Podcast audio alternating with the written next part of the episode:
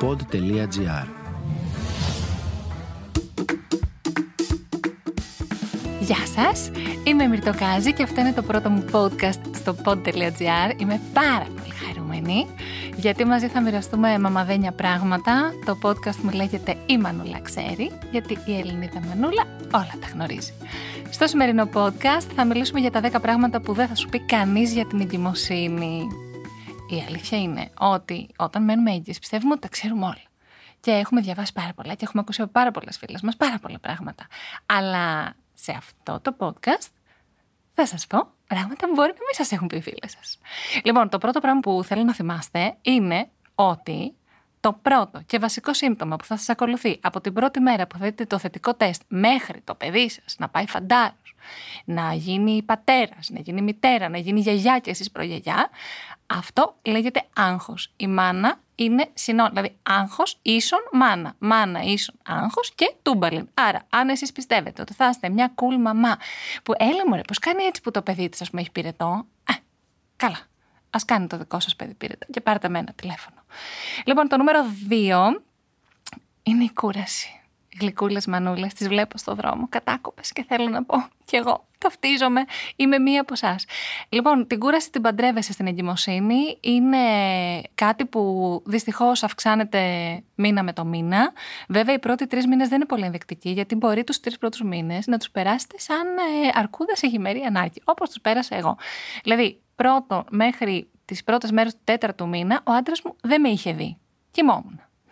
Θυμάμαι τότε έκανα εκπομπή στο ραδιόφωνο και στα break απλά έσκυβα μπαμ το κεφάλι μου στο τραπέζι και κοιμόμουν. Δηλαδή, σαν, πώς είναι όταν σου κάνουν ενάρκωση πριν το χειρουργείο, αυτό είναι που περνάς.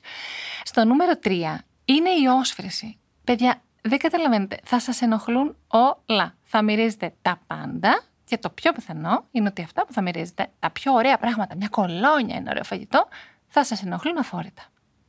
Τώρα, το τέταρτο είναι ότι αλλάζει τη διάθεσή σου για το φαγητό. Δηλαδή, τι λάτρευες να τρως πριν μείνεις έγκυος, ε, όλα αυτά τα ξεχνάς και αυτά που μπορεί να μην έτρωγες, τώρα τα λατρεύεις. Δηλαδή, ας πούμε, εγώ που δεν έτρωγα ψωμί, δεν μου αρέσει πολύ το ψωμί. Στην δεύτερη δημοσύνη μου στην Ιριάννα, ο φούρναρης αδερφός είχε γίνει. Έτρωγα κάθε μέρα, δηλαδή ξυπνούσα το πρωί, έτρωγα μια φρατζόλα ολόκληρη. Μετά έτρωγα ένα τσουρέκι ολόκληρο. και κάπως έτσι τον ε, πέμπτο μήνα είχα πάρει 16 κιλά. Τόσο πάντων μετά τα σταμάτησα. Αυτά δεν ήταν σωστό. Λάθος. Τους πρώτους τρεις μήνες λοιπόν έχεις τρομερή ανάγκη για τροφή, για άμυλο, δηλαδή για μακαρόνι, κρέας, τσουρέκι, φρυγανιές.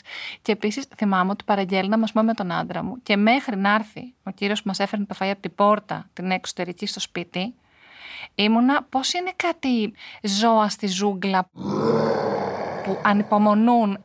Ήθελα να ορμήξω πάνω στον κύριο. Με κοίταζε ο καημένος, του λέει «Γεια, άρπαζα τη σακούλα». Δηλαδή δεν έχεις περιθώριο χρονικό όταν πεινάς. Πρέπει να φας. Το πέμπτο χαρακτηριστικό είναι ότι όποιος σε δει, ειδικά έτσι κάτι πιο μεγάλες κυρίες, θείες, ας πούμε, αλλά και φίλες, υπάρχουν και αυτές οι φίλες, σου μιλάνε για δικές σου εμπειρίες. Σου λένε Αχ, είσαι έγκυο, σε ποιο μήνα, στον τέταρτο. Αχ, εγώ στον τέταρτο ξεστήχα πάθει. Λοιπόν, μια συμβουλή θα σας δώσω μέσα από αυτό το podcast. Δεν θέλω να ανέχεστε και να δέχεστε να σας λένε αρνητικές ιστορίες. Ο καθένας έχει τις ιστορίες του και εγώ έχω τις δικές μου και εσείς θα έχετε τις δικές σας. Είναι μια μάστιγα για την έγκυο αυτές οι ιστορίες. Όλη μέρα ακούει για μια ξαδέρφη που είχε μια άλλη ξαδέρφη που έχασε το μωρό. Λοιπόν, δεν μας ενδιαφέρουν αυτές οι ιστορίες. Αν κάποιος ξεκινήσει να σας πει κάτι αρνητικό, θα πείτε, ε, σε παρακαλώ πάρα πολύ, επειδή είμαι σε αυτήν την κατάσταση, δεν θα ήθελα να τα ακούσω. Εντάξει, και γυρνάτε πλατούλα και φεύγετε. Όπως επίσης, αν δεν θέλετε να σας χαϊδεύουν την κοιλιά. Αυτό είναι επίσης μια μάστιγα που το κάνω κι εγώ. Άμα δω έγκυο θέλω να τη χαϊδεύω την κοιλιά, παρόλο που εμένα δεν μ' άρεσε να μου τη χαϊδεύουν. Αλλά είναι κάτι που συμβαίνει ορμάς. Δηλαδή, εμένα μου βγαίνει έμφυτο. Θέλω να πάω πια στο μωρό και του μιλάω. Αν αυτό όμως δεν σας αρέσει, ακόμα και η κολλητή σας να είναι, θα πρέπει να το σταματήσετε. Το νούμερο 6 ξεχνάς τον ύπνο. Καλά, τι ευχάριστα που τα λέω. Φοβερή περίοδος έγκυμο είναι γενικά. λοιπόν, όταν είσαι έγκυος, εντάξει, στην αρχή είσαι OK, okay, κοιμάσαι. Αλλά μετά, αν πέσεις δε και καλοκαίρι. Εντάξει. Α, δεν γίνεται. Εγώ δηλαδή θυμάμαι ότι ξυπνούσα και έκανα χωρίς υπερβολή 10 ντους κάθε βράδυ. Δηλαδή, κοιμόμουν, έσκαγα, Έσκαγα. Έλεγα στον άντρα μου: Δεν μπορώ. Πήγαινε πιο πέρα. Δεν μπορώ τα σιτόνια. Δεν μπορώ... Μου φταίει ο καναπές που έβγαζε ζέστη. Πιστεύω ότι ο καναπές εκπέμπει ζέστη. Κυκλοφορούσα με ένα ποτήρι με παγάκια. Το είχα δίπλα μου το βράδυ. Γενικά ο ύπνος δυσκολεύει, ειδικά στον 7ο και μετά δεν βολεύεσαι. Δεν μπορείς, δηλαδή, ας πούμε, εγώ κοιμάμαι μπρούμητα. Δεν μπορείς με δικηλιά να κοιμηθείς μπρούμητα. Επομένως αρχίζει το πλάι. Μετά ανάσκελα. Μετά ζεσταίνεσαι. Μετά δεν σου κάνουν τα ρούχα. Όχι, εντάξει, είναι ωραία περίοδος. Όχι, θα πω και ευχάριστα στο τέλος. Περιμένετε. Α, καλά, αυτό το έβδομο. Μου πάνε τα κορίτσια στο γραφείο να μην το πω, αλλά εγώ θα το πω. Πολλές έγκυες έχουν και ελαφριά κράτια. Αυτό είναι κάτι που δεν το ξέρατε. Ορίστε, το μάθετε από μένα. Επίσης, όλο νομίζω ότι θες να πας στο αλέτα και πας και δεν θες. Θα το πω. Γιατί ο τίτλος του podcast είναι αυτά που δεν θα σου πω. Να με να πω αυτά που ξέρουν. Σωστό. Κρατήστε το. Μην πηγαίνετε συνέχεια τουαλέτα. Δεν θέλετε. Σας το λέω εγώ. Λοιπόν, ωραία, θα πω για τη σεξουαλική ζωή που είναι το 8. Κάποιες είναι full. Ένα μικρό ποσοστό. Οι περισσότερες, καταρχάς στην εγκυμοσύνη, πάρα πολλές ορμόνες. Έχεις πάρα πολλή διάθεση. Αλλά είναι και λίγο θέμα logistics. Δεν γίνεται μετά από κάποια φάση. Επίσης, οι άντρες χωρίζονται σε δύο κατηγορίε. Α, εμένα ο άντρας μου ο ίδιος χωριζόταν σε δύο κατηγορίες. Ήταν πολυσχηδής προσωπικότητα. Δηλαδή, στη μία εγκυμοσύνη δεν ήθελε τίποτα και στην άλλη με έβλεπε τόσο σεξ. Είχα πάρει 20 κιλά και είχε τρελαθεί. Τέλος πάντων. Τι να πεις. Πάντως, η σεξουαλική ζωή να πούμε ότι αλλάζει και βέβαια η μαμά είναι πάντα αγχωμένη και ο μπαμπάς. Οι γιατροί λένε ότι εάν δεν τρέχει κάποιος λόγος ιατρικός, είστε ελεύθεροι να απολαμβάνετε τη σεξουαλική ζωή κανονικά. Όχι με extreme καταστάσεις, στα φυσιολογικά πλαίσια. Α, αυτό που δεν θα σας πούν πολύ είναι ότι μπορεί να μην σας κάνουν τα παπούτσια σας. Φοβερό. Να το, δεν το ξέρατε. Και τα δαχτυλίδια. Αυτό είναι το ένατο. Ναι. Στα πλαίσια του αλλάζει το σώμα μου και φουσκώνω και πρίζομαι και έχω κατακράτηση κτλ. Αν έχετε στενά, ωραία παπουτσάκια που φοράγατε παλιά. Καλά, δεν συζητάμε ότι δεν φοράμε τα κούνια, αλλά το flat. Μπορεί να μην σας μπαίνουν. Μην στεναχωρηθείτε. Θα επανέλθει το πόδι μετά. Και τα δαχτυλίδια, αν τα φοράτε έτσι στενά, ξέρω εγώ τη βέρα σας λέω τώρα ή κάποιο δαχτυλίδι, ε, προς τον έκτο μήνα δεν το βγάζετε. το ξαναβάλλετε όταν γεννήσετε. Γιατί εμένα, ας πούμε, μου έχουν περιστεί λίγο τα δάχτυλα. Δεν ήταν όμορφη η εικόνα αυτή. Θα την ξεχάσω. Νούμερο 10. Θέλω να σας πω ότι πράγματι από τα έργα και από τα βιβλία και ίσως έχουμε κάποιες φίλες που όλα τα παρουσιάζουμε εδώ ήταν έγκυος. Μπορεί και να μην είναι η πιο παραμυθένια περίοδος στη ζωής σας η εγκυμοσύνη. Μπορεί. Μπορεί και να είναι.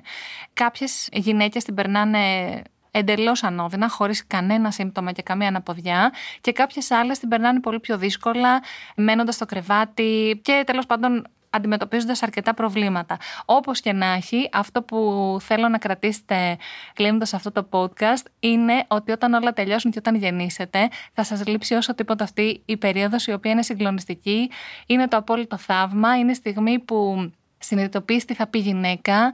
Για τους άντρες είναι επίσης μια υπέροχη περίοδος γιατί βλέπουν τη γυναίκα τους εντελώς διαφορετική και όσοι έχουν και την ε, απίστευτη τύχη να βρίσκονται μέσα στον τοκετό βγαίνουν και λένε «Θεέ μου, τι είναι οι γυναίκες. Το πιστεύω. Δηλαδή, αν, αν σε αγαπάνε δέκα φορές πριν, μετά σε αγαπάνε χίλιες. Επομένως, εγώ σας προτείνω με όλα αυτά τα πράγματα που σας είπα, παρά την κούραση, παρά τον ύπνο, παρά την ε, ακράτεια, την οποία και τονίζω, θα σας πρότεινα να την απολαύσετε να τη ζήσετε σε όλο της το μέγεθος. Είναι μια συγκλονιστική περίοδος που βέβαια οδηγεί στο μεγαλύτερο θαύμα της ζωής, που είναι το μωρό σας. Και έτσι λοιπόν θα έλεγα ότι όλα αυτά είναι έτσι μικρά χαριτωμένα περιστατικά των εννέα μηνών αυτών που είμαι σίγουρη ότι όταν γεννήσετε μετά θα θέλετε να το ξαναζήσετε ξανά και ξανά. Μάλιστα οι μανούλες όταν γεννάνε λένε υπάρχει και αυτό το σύνδρομο της άδειας αγκαλιάς, τη άδεια κοιλιά και της άδεια αγκαλιάς. Δηλαδή αισθάνεσαι ότι ξέρεις, πιάνεις τη κοιλιά σου και λες, Ω, πού είναι. Τελικά το έχεις στην αγκαλίτσα σου βέβαια. Αλλά ναι, πολλές μαμάδες όταν γεννάνε έχουν δηλώσει και έχουν εκμυστηρευτεί ότι τους λείπει πάρα πολύ το χάιδεμα στην κυλίτσα τους. Οπότε λέω να το απολαύσετε και όλα αυτά να τα βλέπετε λίγο σαν ένα αστείο κομμάτι των εννέα μηνών. Αυτό ήταν το πρώτο podcast «Η Μανούλα ξέρει», γιατί η Μανούλα, όπως ξέρετε, πάντα ξέρει. Είμαι η Μυρτοκάζη. Είναι μια παραγωγή του pod.gr και φυσικά αναζητήστε τα podcast που σας ενδιαφέρουν στο pod.gr, στο Spotify, στο Apple Podcast, στο Google Podcast και σε όποια άλλη εφαρμογή ακούτε podcast από το κινητό σας.